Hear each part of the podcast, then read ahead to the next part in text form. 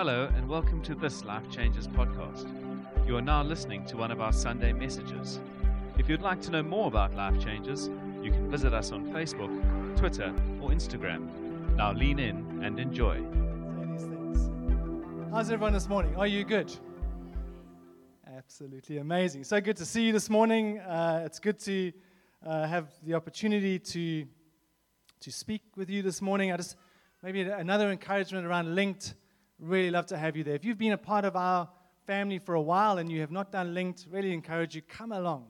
It's really just a it's a critical part of our family process. So please come along, sign up. Uh, the only reason you need you to sign up is so we can feed you, as Michael put so well. We're going to carry on with our series of Colossians today, but before I do, um, some of you may be asking, where's Mark? Why is Mark not here? Well, Mark is at Milnerton today, and the reason that Mark is in Milnerton is because of that.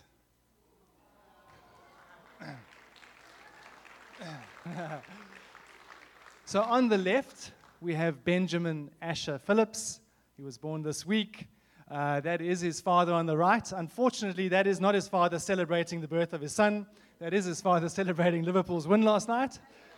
it's okay. I said to him, it was a gift from us. Liverpool can have it. It's fun. All good. So they, they're doing really well. He's doing really well. Um, if you know them, you get a chance, send them a message, wish them well, and we'll see all of them soon. So Mark is just in Milnerton today, being a blessing, hey? Being a blessing. Fantastic. We're going to carry on in the book of Colossians today, and um, before I kind of share a little bit with you, we're going to need to do a bit of reading. Is that okay? Are you up for a bit of reading? You sure? It's your second one now. Actually, uh, you can recite it for me. It's fine. So I'm going to ask you, if you've got your Bibles, open your Bibles to Colossians. We're going to read out of chapter 2, but I will also have the scriptures up on the screen. So let's get into it. Reading from verse 6, chapter 2, verse 6. And now, just as you accepted Christ Jesus as your Lord, you must continue to follow him. Let your roots grow down into him and let your lives be built on him. Then your faith will grow strong in the truth you were taught, and you will overflow with thankfulness. Verse 8 Don't let anyone capture you with empty philosophies and high sounding nonsense that come from human thinking and from the spiritual powers of this world rather than from Christ. I do love that verse. Let's cut out the nonsense. For in Christ lives all the fullness of God in a human body, so you are complete through your union with Christ, who is the head over every, ruler and authority. When you came to Christ, you were circumcised, but not by a physical procedure. Christ performed a spiritual circumcision, the cutting away of your sinful nature. That's important. For you were buried with Christ when you were baptized, and with him you were raised to new life because you trusted the mighty power of God who raised Christ from the dead. You were dead because of your sins, and because your sinful nature was not yet cut away. Then God made you alive with Christ, for he forgave all our sins. He canceled the record of the charges against us and took it away by nailing it to the cross. I love that image. I love that image of him nailing my sinful record to the cross. It is no longer on me. In this way, he disarmed the spiritual rulers and authorities. He shamed them publicly by his victory over them on the cross. Verse 16 So don't let anyone condemn you for what you eat or drink or not, um, for, or for not celebrating certain holy days or new moon ceremonies or Sabbaths. For these rules are only shadows of the reality yet to come. And Christ Himself is that reality. Don't let anyone condemn you by insisting on pious self denial or the worship of angels, saying, they have had visions about these things. Their sinful minds have made them proud, and they are not connected to Christ, the head of the body. For he holds the whole body together by its joints and ligaments, and it grows as God nourishes it. Verse 20 You have died with Christ, and he has set you free from the spiritual powers of this world. So, why do you keep following the rules of the world, such as don't handle, don't taste, don't touch? Such rules are mere human teachings about these things that deteriorate as we use them. These rules may seem wise because they require strong devotion, pious self denial, and severe bodily discipline. But here's the crux but they provide no help in conquering a person's evil desires. Lord, as we unpack your scripture this morning, I pray, Lord, would you speak to us? Jesus, would you reveal the new freedom to us this morning? A freedom that you paid and bought for us on the cross. I pray this in your name. Amen. Those last few verses they, they come across, they're quite heavy. Now, Paul is speaking and he's writing to a church that has kind of gone through a process of worshiping many gods. And the problem is, when we start worshiping many gods and, and, and bringing in all these different religions, we start bringing in man made rules and regulations. You've got to do this, you've got to do that, you've got to do this a certain way and this that many times. And if you don't do it, well, you're nowhere. Paul is saying to them, forget it. Because all, and even, and even good rules, yeah, and even good things done outside of Christ are worthless. If we're doing them just to look good, or to please somebody, or to convince ourselves that we are somehow holier, it's a waste. Paul says it's a waste. These things cannot do anything to conquer your evil desires. That's the crux of those last few verses. I wanted to put that there, and we're going to park that for now. This morning, I want to talk to you about a new freedom. Freedom is something that's really close to my heart. It's something that I've wrestled with for a long time. And I've often asked the question, I've often asked, what is freedom? How do we define what freedom is? And the reality is that freedom is, a, is something different to different people at different times of their lives, depending on what they're going through or what circumstance they find themselves in. If you had to ask a teenager now to define freedom for you, they'll often tell you, I tell you what freedom is, let me stay up all night. Don't tell me when I need to go to sleep, I want to be awake. That's freedom often to a teenager. I, I couldn't think of anything worse. It's like torture. Make me stay up all night. But I remember being a youngster and thinking that oh, that was amazing to be able to do that. Ask someone strangled by debt what freedom means to them. Or how about someone ravaged by addiction? What does freedom mean to them? Something that's quite close to us as a, as a people, as a country. Let's ask people who were discriminated against because they had a different skin color. Let's ask them, what does freedom mean to them? They'll give you a different answer.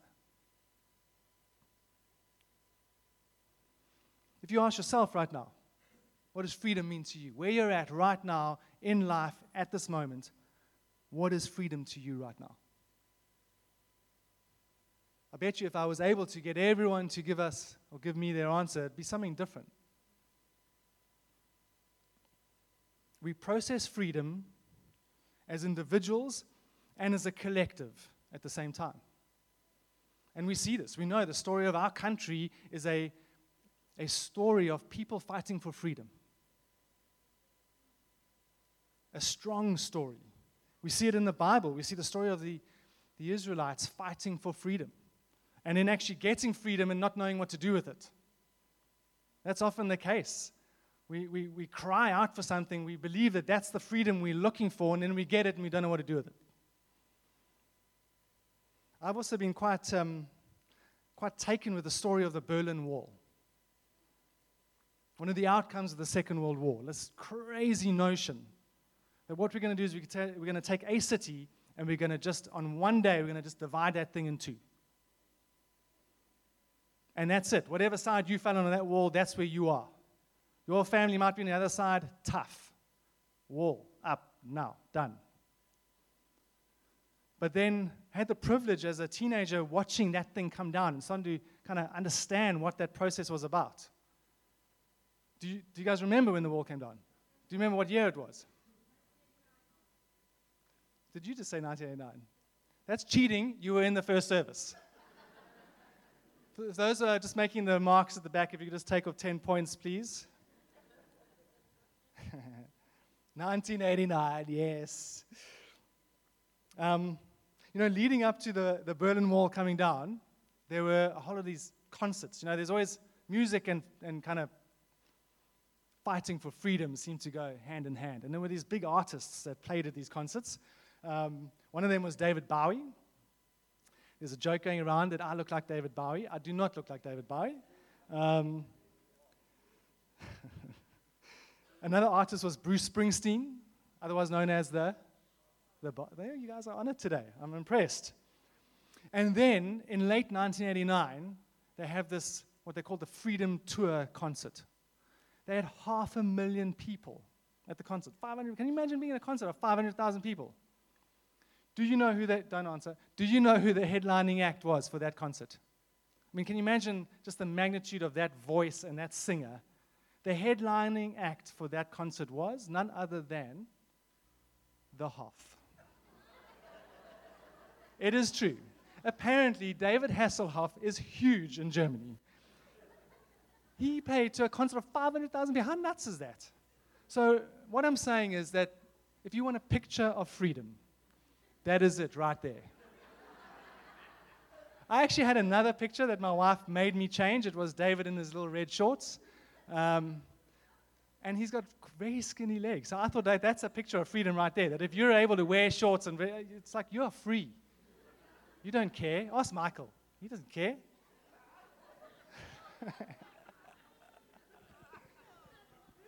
Michael actually did a Baywatch thing. I don't know if you guys are aware that he wore little red shorts, but in any case, um, and, and maybe it works because before that he didn't have a girlfriend and now he's engaged. So it obviously worked. And as I was thinking about talking today about freedom, I, I started thinking about my life and what freedom meant to me. And I kind of, I remember being a, a teenage boy, and um, I've kind of remembered processing freedom, what freedom meant to me as a teenager. And as I kind of grew up, critical to my ideas around freedom was choice. I wanted to be able to choose where I go. I want to choose the decisions I make and, and what I process. Um, I, remember, I remember going to my mom and telling her I'm done with this church thing. I'm not going anymore, I'm done. God does have a sense of humor. Because I was done, but here I am standing here talking to you uh, in church. But that's cool. God's, God's good. I remember that that was, that was freedom to me, being able to rationalize everything my way through my filter. I'm choosing. Even though I was choosing a path of enslavement, for me in that moment was freedom because I'm choosing it. It's me. And I look back on that thing and I realize what I ended up choosing was actually a life of indifference. I chose apathy because I didn't care. I didn't care what you thought or what you thought, or that's your, that's your business, whatever. And as I kind of grew into this, this young man, I kind of framed it as something more like liberalism. I was a liberal. I was liberal about things. Yeah? Thought very, I went to university, you know, oh, liberal. But all I really was being was apathetic and indifferent because I just had no view. I don't care whatever. I didn't have a view really on my life, I didn't have a view on yours, whatever. And I kind of masked it with a fancy name.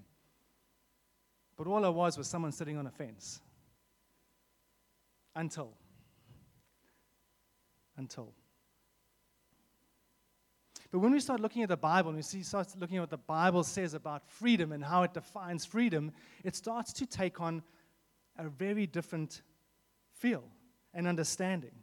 See, the, reason, the, the reality is, man is constantly asking questions about his existence, whether you believe that or not. Sometimes it just comes out in, I don't know, you, you, you kind of buy yourself a few Harley Davidsons. Sorry, Mishi. That's how you answer those big questions. But we're always asking. We're asking questions about our existence, about who we are, about the reason we're here. What? What, are, what is the reason? What's the point? Yeah, why? Why am I here? Who am I? Who are you? Who is God? These are these big existential questions we ask about life, the meaning of life. And often they don't get answered. And the reality is, at a minimum, we're going to feel a bit empty because they're not answered. And on the other end of the scale, we're going to completely feel enslaved because we do not know the answers to these questions. But fear not, because God has answered the questions for us. And you know what? They're not big, fancy answers. They're very simple, but extremely powerful and profound. The reality is the what, the why, and the who lands on one name, one word Jesus. It keeps coming back to that. The answer is, keeps coming back to Jesus. I'm going to give you a few pointers here out of Colossians. In chapter 1, Jesus says, uh, Paul says this. He says, and this is the secret. We all want to know what the secret is. Yeah? What is the secret to life? What is the secret to happiness? What is the secret? Paul says, and this is the secret Christ lives in you. Oh. Okay. He says this gives you assurance of sharing his glory. You want to know the secret to life? You need Jesus. Because when you say yes to him, he lives in you and you have the secret in you. Number one, he is the secret. Number two, he is the mystery. In chapter 2, he says this I want, I want to personalize it, I want you to have complete confidence that you understand God's mysterious plan, which is Christ Himself. Wow. That's simple, but profound. You want to know the, the, the answer to great, life's great mystery? The answer is Jesus. It then says, In Him lie all, lie hidden all the treasures of wisdom and knowledge. In Him. Because the reality is, that's what we want. We're craving for that. We want all the we want all the questions answered. I want the wisdom. I want the knowledge. I want to know this. I want to know that. It says, well, in Him lie those things. He is the mysterious plan. And the third point is this. For these rules in chapter 2, Paul writes this For these rules are only shadows of the reality yet to come. And Christ Himself is that reality. He is the answer, He is the secret, He is the mysterious plan, He is the reality. It's as simple as that. It lands every single time on Jesus. He is the answer to everything. I find peace in the knowledge that everything is in him, through him, and by him. I do not have to have all the answers. And you know what? He may reveal some of these mysterious things to us in our lifetime, and he may not. But when we're in him, we're at peace with that. It's okay. I, um, for some reason, decided to go to university and study geology. Do not ask me how I got to that decision. It just did.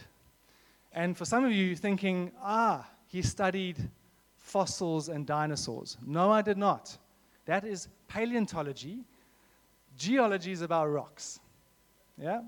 It's everything to do with rocks. But the problem is when you study geology, you have to, you have to discuss, study things like, like chemistry and physics, and you've got to discover how the, the, the, the, sort of universe came into being and the age of the earth and all those weird and wonderful things. And there were times that I had to study about fossils and dinosaurs. So if you were to ask me now, Quentin, do you believe that fossils and dinosaurs are real? I don't know. If I'm honest, I don't. Does the Bible say anything about dinosaurs? No. Could God have created a dinosaur? Yes. I'm really not going to sweat that thing. Does it look like there's some evidence in the rocks that potentially there were these little. Cre- yeah, looks like it. But I don't know the answers to it. but He does. And He will reveal it in His time. Scientists say the earth is billions of years old. I don't know. Yeah? We're, we're constantly seeing, because of technological advances, we're seeing how massive the universe is. And scientists come up with all these incredible theories of how this all happened. That's okay. Yeah? It's not going against what God did. God created it, and He's allowing us to uncover it as we go along.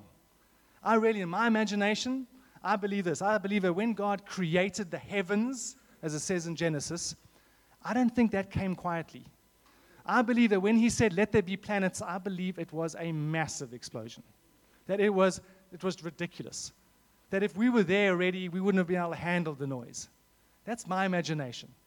God could do what He likes when He likes. And that thing settles it for me. He has all knowledge and all wisdom. I don't need to know everything. So, why am I sharing this with you? Because the reality is, we sweat this stuff sometimes. We feel like we've got to argue with each other about these minor points. Because these are minor points, believe me. We believe that we've got to argue and take on non believers about these things. He, no, he's not calling us to do that. He's the one with the knowledge and the wisdom. Do we sometimes need to form a good argument about something? Yes. But do we need to argue about everything? No. I worked with a, with a, with a gentleman a few years ago. He was a Muslim man, and um, his name was Yusuf. He was a bodybuilder, and, uh, and we, we got talking, and we, we, we became friends. We started talking about life, and we started sharing about Christianity and about Islam.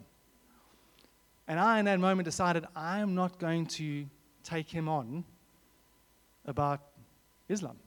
I'm not going to take out my Bible and he's going to take out his Quran and we're going to start matching things. Because the chances are that he may know his Quran way better than I know my Bible. I just felt God say, You do not have to take this thing on. Tell him about me. I remember sharing with him about the love of a father. I remember sitting a, in, the, in the break room and his eyes welling up as he began to relate a story of how he, as a young boy, had to learn the Quran. And that if he got, if, when memorizing it, if he got it wrong, the teacher would hit him. And how that destroyed his relationship with his father. Because when he went home to his father, hoping that his father is going to do something, his father will protect him in this, surely. His father did nothing because he needs to learn it. And I started sharing with him about the love of a father that does not say, you need to learn this thing line by line. He says, I love you. I want a relationship with you. That man and his wife came to the service when we, we were ordained as elders. He came. Devout Muslim man. And I believe God did something in his heart. He's moved to another country now. I just pray for him.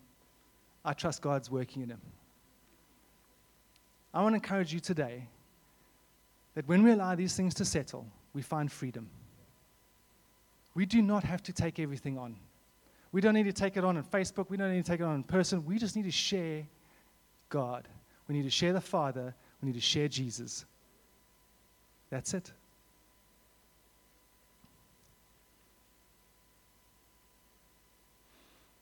Someone recently asked me, Why do you guys keep going on about Jesus? You guys sing about Jesus, you talk about Jesus, you pray about Jesus. Why is everything about Jesus? And I said, I just said, because it is. Everything lands back on Him, in Him, through Him, by Him. I want to give you your two step plan to freedom this morning. Two step plan. It's nice and easy. Yeah? You don't even have to take notes, you can remember two steps. No, I'd have to take notes. I, I don't remember a lot. Two step plan to freedom. So here's your step number one accept Christ Jesus. Now, maybe you were hoping for something a bit more technical than that. But that is your step number one accept Christ Jesus. See, in that moment when you stepped forward in faith and said yes to Jesus, it was a moment of faith. You took a step of faith. And in that moment, you were saying to Jesus, My way doesn't work, I need your way. My way doesn't work, I need yours. And when we read here in Colossians, it says that some, a couple of very important things happened on the cross that are relevant in that moment when you say yes to Jesus. The first one is that your sinful nature was cut away. It was cut away. We need to recognize that. We need to realize that He did that. We don't have to do anything, He did it all. He cut it away. Then it says that on the cross, he canceled the record of the charges against you. When I picture that in my head, and it says that he then took that and he nailed it to the cross. You know, the charges against us are not a little piece of paper like this. You guys ever seen that fax paper? You know that with the roll that just rolls out like that when you let it go? I see that. I see him nailing that thing to the cross and that thing just going. He took that all. The challenge is that some of us forget. In that moment, we found freedom, but then we forget. And it's almost like we're going back to the cross to rip off those charges and put them back on ourselves. It says in the Bible that he shamed the enemy, not you. But somehow we want to go take those charges back and walk around in shame. When he says, I've set you free, I did it. I bought it. You are free. It is done. Step number one accept Jesus, accept what he did on the cross. If you haven't done that, you need to make that decision. If you have done that, you can't forget. Because then you end up walking around with the shame instead of the enemy. He did it, it's done. Amen. Cool. In chapter 2, Paul continues and says, he talks about baptism, another step of faith. You put that photo up. I found this photo this weekend. I haven't seen this photo in years. That happens to me, be me going into the pool. And uh, I think I've gotten younger. That was 11 years ago. I, um, but I look at that picture and I, I remember that guy. I remember the faith that I had in my heart that day. I remember the declaration I was making. The old me is gone. It's been cut away. It's no more. It's dead. Dead, dead. The guy coming out of that water is a new creation. It's a new me. It's a new man. And sometimes we have to remind ourselves of those declarations we've made because we forget. We are human. You need to remind yourself. Today, we're reminding you. I'm reminding you today. God's reminding you today. Do not forget that faith step that you took. I've taken it away from you. You are free. Point number one accept Christ Jesus. Point number two in Christ Jesus. Verse 6 in chapter 2, we read this. We started, we started with this verse. It says this. And now. Sounds like a. Pro, and now. Just as you accepted Christ Jesus as your Lord, you must continue to follow him.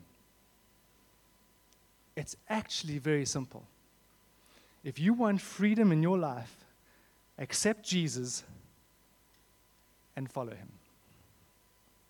It says, let your roots grow down into him, let your lives be built on him. Then your faith will grow strong in the truth you were taught, and you will overflow with thankfulness. People who are free are thankful.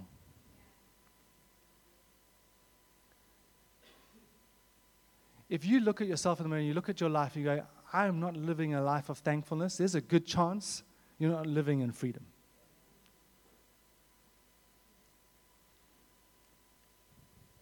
For in Christ lives the fullness of God in a human body.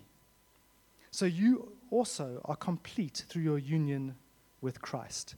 That is my new definition of freedom. See, all those years of asking questions, of hoping to be free in all these areas of my life freedom, financial, sickness, addiction. When God says, accept me and be in me.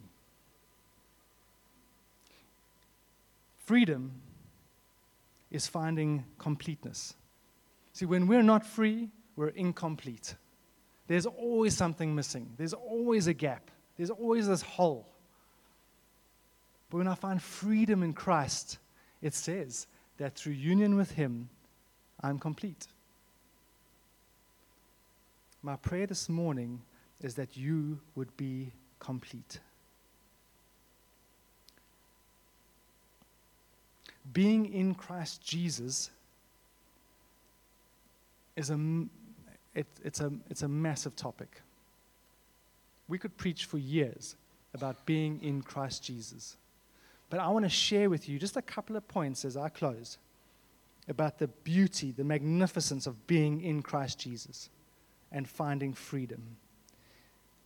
The Bible says that in Christ Jesus, you were chosen before God, by God before creation. He chose you. Now, that's a big topic, it's a big theological discussion. Again, right now, all I need to do is settle in my heart that He chose me. There's nothing better than being chosen. It's amazing. God chose you. In Christ Jesus, you are loved by God with an inseparable love. Again, another big topic. All I need to know now is that nothing can separate me from the love of God. That settles me, it gives me peace, and I find freedom. In Christ Jesus, you are justified before God. In Christ Jesus, you have become a new creation and a son of God. I don't think there's any better identity than being called a son, a daughter.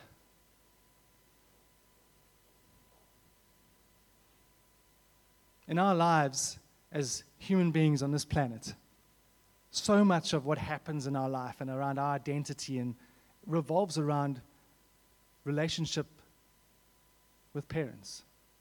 God's saying He fixes that. He heals that, He completes that, and He calls you son and daughter in Christ Jesus. In Christ Jesus, you have been seated in heavenly places. That's a big topic. That no matter where you're at right now, maybe you're going to go to work tomorrow morning and you think that your work is a, living hell. The word says that in Christ Jesus you are seated in heavenly places. It doesn't say you will be seated in heavenly places, it says you are. That in that moment, in that circumstance, you can have freedom. In Christ Jesus, all the promises of God are yes and amen for you.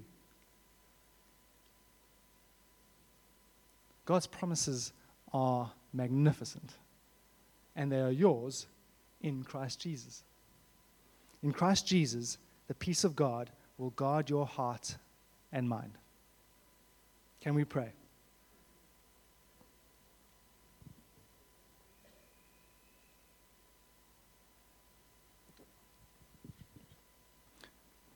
We all crave peace. Whereas the cry of every heart is to have freedom and peace in our lives. But as we see today, Lord, only true freedom comes only from you, Jesus. Peace comes from your government.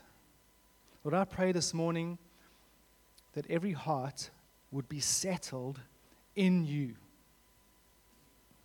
That for those who have said yes to you, Jesus, but find themselves living in a space of captivity, that they would look back at the cross, look back at what you've done for them, that you've canceled that charge, you've canceled that record, and that the Father looks upon them and says, innocent, clean, that you bought our freedom. And that in you and through you, we can find freedom in everything. In everything. That you are the answer, literally, to everything. Lord, if there's anyone here this morning that has never said yes to you, I pray that their hearts would be moved and they'd make a bold decision for you this morning. Thank you for your cross. Thank you for our freedom this morning, our glorious freedom. In Jesus' name.